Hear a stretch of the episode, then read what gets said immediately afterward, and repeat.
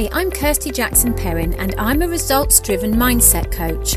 Each week my podcast will share tools and strategies so you can up-level your mental game and unleash a new level of success. This stuff is grounded in over thirty-five years of research into the psychology of the mindset and distilled into the award-winning and highly acclaimed Winning Edge program.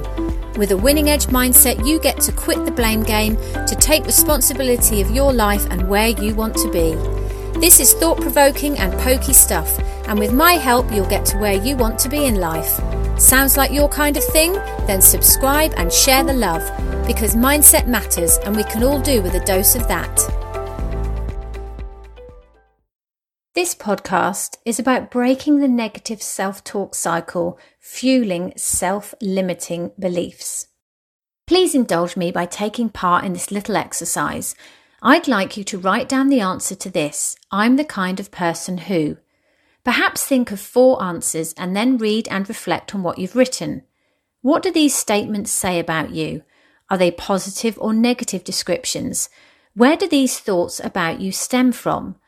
These answers are a reflection of your self-image, and it's interesting to ponder on where the basis for these self-beliefs lie. We're not born with any preconceived ideas of the type of person we are or what we are or not capable of achieving. This forms over time.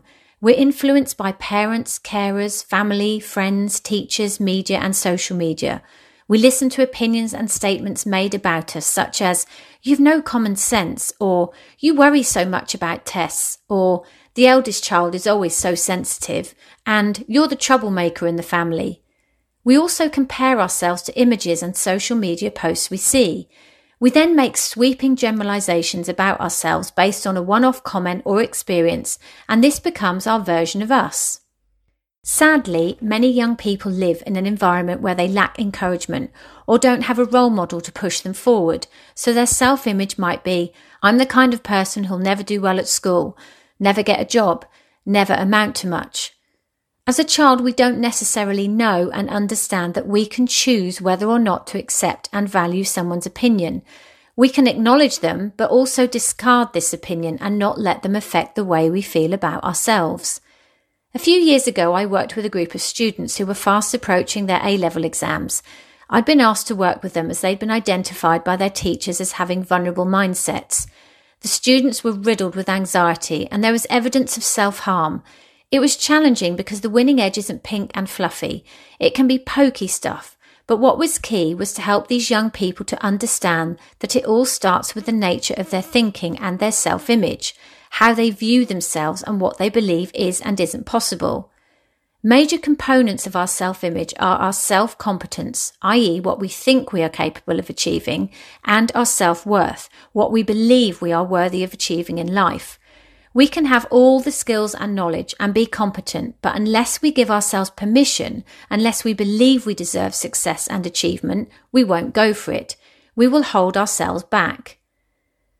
Whilst working with the A-level students, I asked them to note down four answers to I'm the kind of person who, and unsurprisingly, the negative comments about themselves far outweighed the positive. For example, I'm the kind of person who fails exams every time. I'm the kind of person who freaks out about revision and exams, the kind of person who doesn't care what I achieve. It saddened me because where had all these thoughts come from? When in their life had they decided these statements were true? I focused heavily on self-image with the group. I asked them to get curious with their thoughts and to challenge the stories they were telling themselves about the type of person they believe they are. Not doing this means we perpetuate the loop of self-belief we have about ourselves. We are not our thoughts, and so it's important to realise this. We have the ability to run our brain rather than let it run us. There are conditions such as clinical depression where medical intervention and medication are required, but for the most part we are able to choose the nature of our thoughts. Crucially, we need to believe we're capable of achieving our dreams and that we're worthy of it. It's about breaking the current thought cycle, which is possible. We can change the type of person we believe we are, whether this belief stems from opinions by others or whether over time we feed this perception, but it takes daily thought work, managing your mindset with intention and self-discipline. Here are key tools to reset your mindset. Number one, To increase a more deserving self-image, it's important to place more value in yourself than what others think of you. There's a great quote attributed to many different people, and it says, "What other people think of you is none of your business."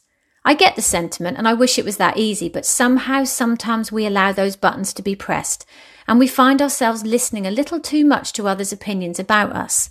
My advice, though, is don't. As long as you are living true to your values, consciously and with intention, that's what's important.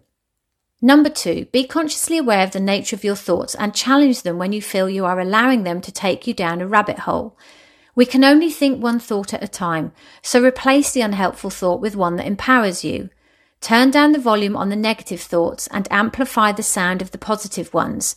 Remember, you run your brain, it doesn't run you. Number three, self-talk can either propel you forward or chip away at your self-belief.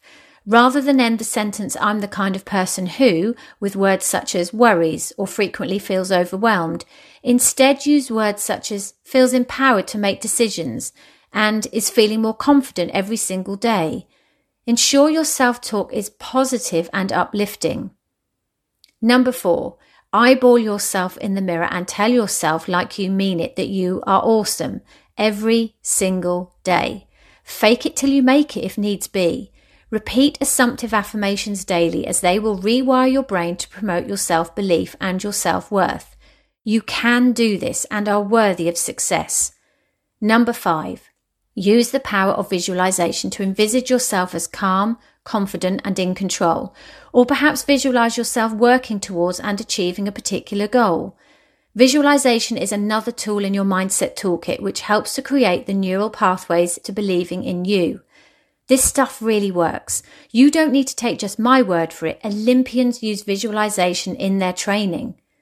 Buddha once said, "The mind is everything. What you think, you become." Change your thinking, change your life. Believe you can do it. Believe you are worth it. If you're feeling stuck or overwhelmed, fearing failure, or maybe fear what success will bring you, these can all stand between where you are today and where you want to be. That's where we can help you. Join the Mindset Coaching membership, which will help you to transform the way you think about yourself and what you can achieve. You will kick the self-doubt to the curb, learn how to silence the gremlins, the inner self-critic that you allow to question everything you do, and you'll shut out the naysayers. With monthly teachings, plus coaching with me, plus accountability, we will work together to bridge the mindset gap from where you are today to where you want to be. Head over to winning edge mindset dot com forward slash bridge the mindset gap. Do it now, check it out and sign up.